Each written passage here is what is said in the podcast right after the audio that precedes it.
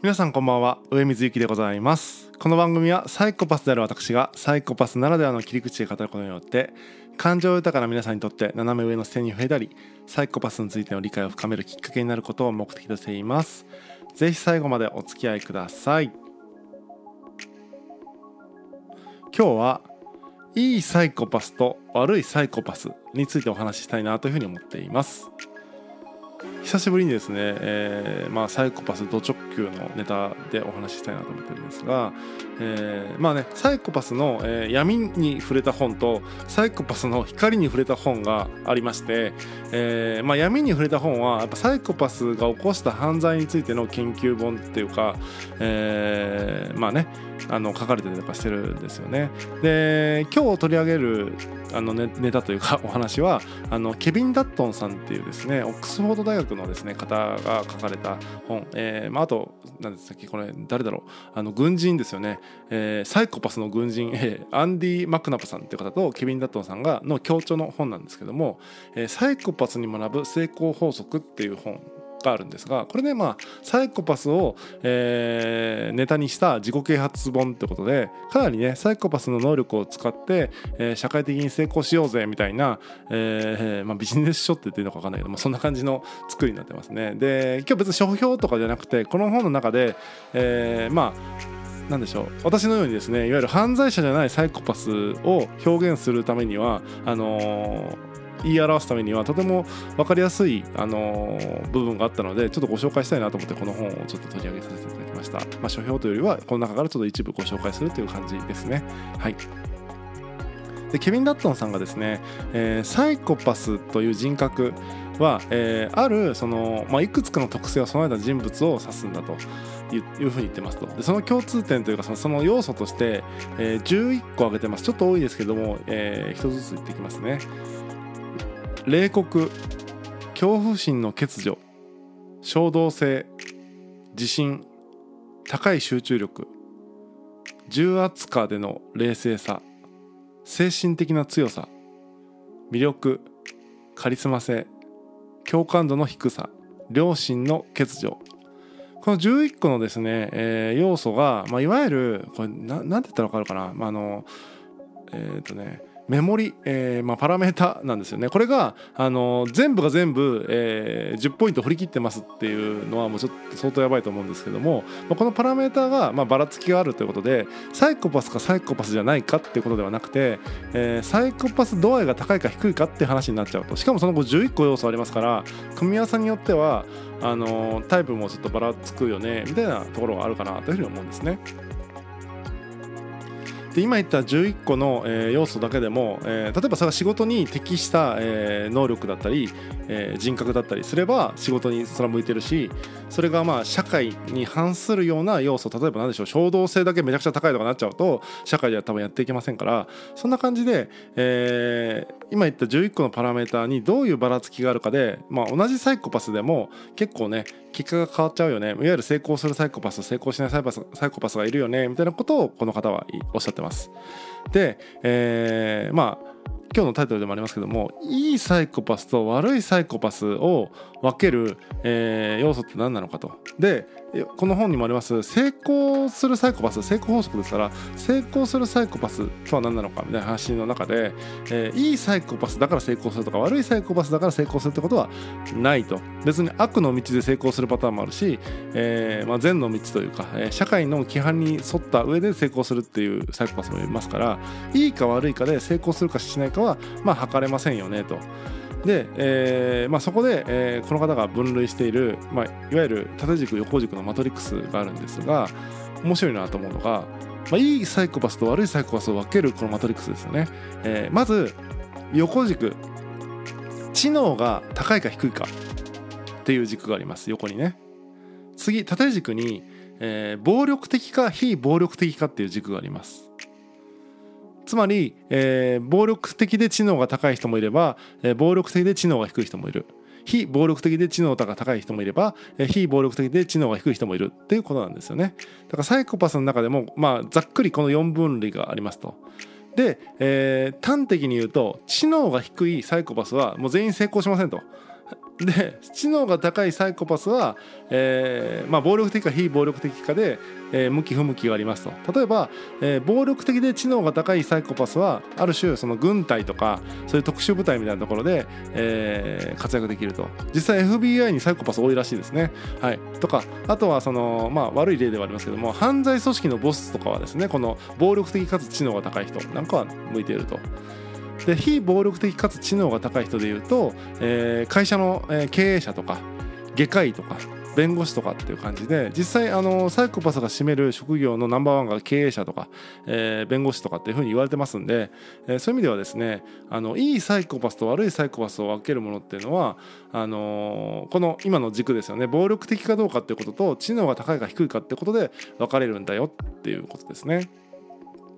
で知能っていうのはちょっと、えー、どっちとも取れるいわゆる勉強お勉強ができますかみたいなところにもあの知識がいっぱいありますかみたいな風に、えー、ついついなっちゃうんですけどもそうではなくて先ほど、えー、述べた11個の特性を場面によって臨機応変に切り替えられるかっていう能力だというふうに思うんですよね。えー、いわゆる集中すべき場面で集中できるかとか衝動性が必要な場面で衝動性を出すんだけども抑える場面ではしっかり衝動性が抑えられるかみたいなそういうパラメーターが完全に固定されちゃってる人っていうのが知能が低い。いわゆる、えー、なんだろうな。あのここはちょっと抑えるべきとこなのに衝動的にやっちゃうとかいうとこっていうのはまあ単純にね社会的にはまずいよねっていう話になりますんでやっぱり臨機応変にさっき言った11個のパラメータを調節できる人っていうのが、まあ、いわゆるいいサイコパスにまあ、なりやすいいわゆるそのなんだろうな上手にね振る舞いやすいっていう器用さがあるってことですよね。で、えー、まあ私の理解ではですねあのサイコパスはやっぱりその前頭前野いわゆるその前頭前室のなんだろうな理性的に物事を考える部分といわゆる扁桃体っていうその脳の深くというか古い脳と言われるところがあってこの2つのせめぎ合いだと私は思っていて思っていてというか結構本にも書かれてるんですけども、えー、扁桃体はですねそのいわゆる人間の情動を司っていると恐怖とか不安とかを司っていて感情を司っていてでいわゆる物事を考える時とかにもその感情がやっぱえーみあのー、干渉してくると。それがやっぱり一般的な、えー、人らしいんですけどもサイコパスはこの扁桃体の機能がちょっと弱いので、えー、めちゃくちゃ理性的にいわゆる前頭前室をねフル稼働させて、えー、感情が邪魔せずに合理的に考えることができるっていう意味でかなりね合理的な性格になりやすいというか合理的な要素を持っているっていうことなんですね。それがこの本の中でいろんな心理学のテストとかを使って、えー、なんていうんですかサイコパスだったらこう判断するよみたいな事例がたくさんあったりするんですけどもその中の一つでですねあの、これは心理テストというかクイズなんですけどちょっと面白かった。これ僕は、えー、即答で解けて、えー、別のサイコパスじゃない方にやったらちょっと全然問題文の意味からちょっと理解できなかったりとか、えー、回答がちょっとぐちゃぐちゃになったりとかっていうあの感じであもう本当にこれサイコパスだと解けるんじゃないかって思った問題クイズがあったんで、えー、さちょっとねご紹介したいなというふうに思ってます。皆さんもですね、えー、まあ、サイコパスかどうかっていうよりはそのなんだろうサイコパス的に考えれるかいわゆる合理的に物事を、えー、考えれるかっていうところの、えー、一つゲームとしてですね一緒に参加してもらえたらいいかなというふうに思っています。それではいきます。たかしは由美子を見ている。しかし由美子は徹を見ているたかしは結婚しているでも徹は結婚していないさて結婚している一人は結婚していない一人を見ているか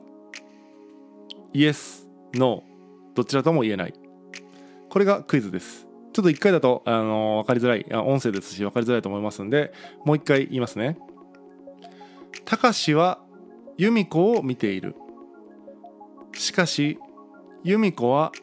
徹を見ている。貴司は結婚している。でも徹は結婚していない。さて結婚している一人は結婚していない一人を見ているでしょうか。イエスノーどちらでとも言えない。ちょっとぜひね考えてみてほしいなと思います。5秒ほど待ちましょうか。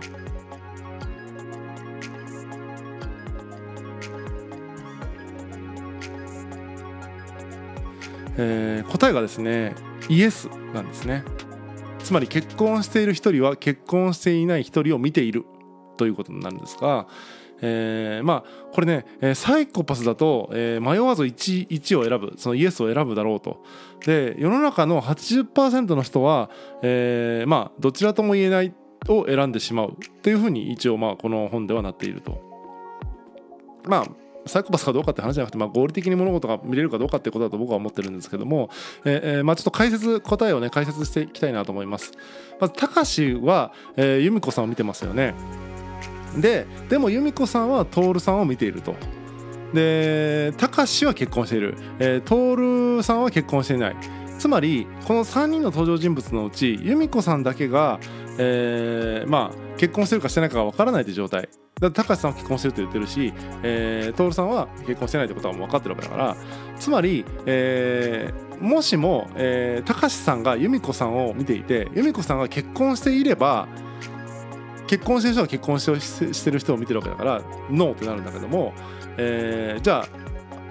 由美子さんが結婚していなければ、えー、高橋さんが由美子さんを見てるってことでまあ成立するイエスになりますよね。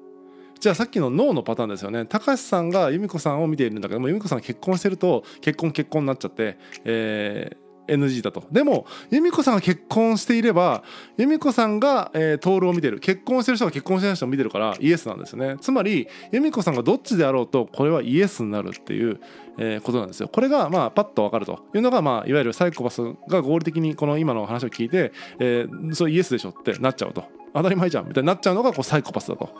これはね結構ね、えー、分かんない。面白いなと思いました。皆さんもですね是非、えー、ちょっと今の問いをねもう一回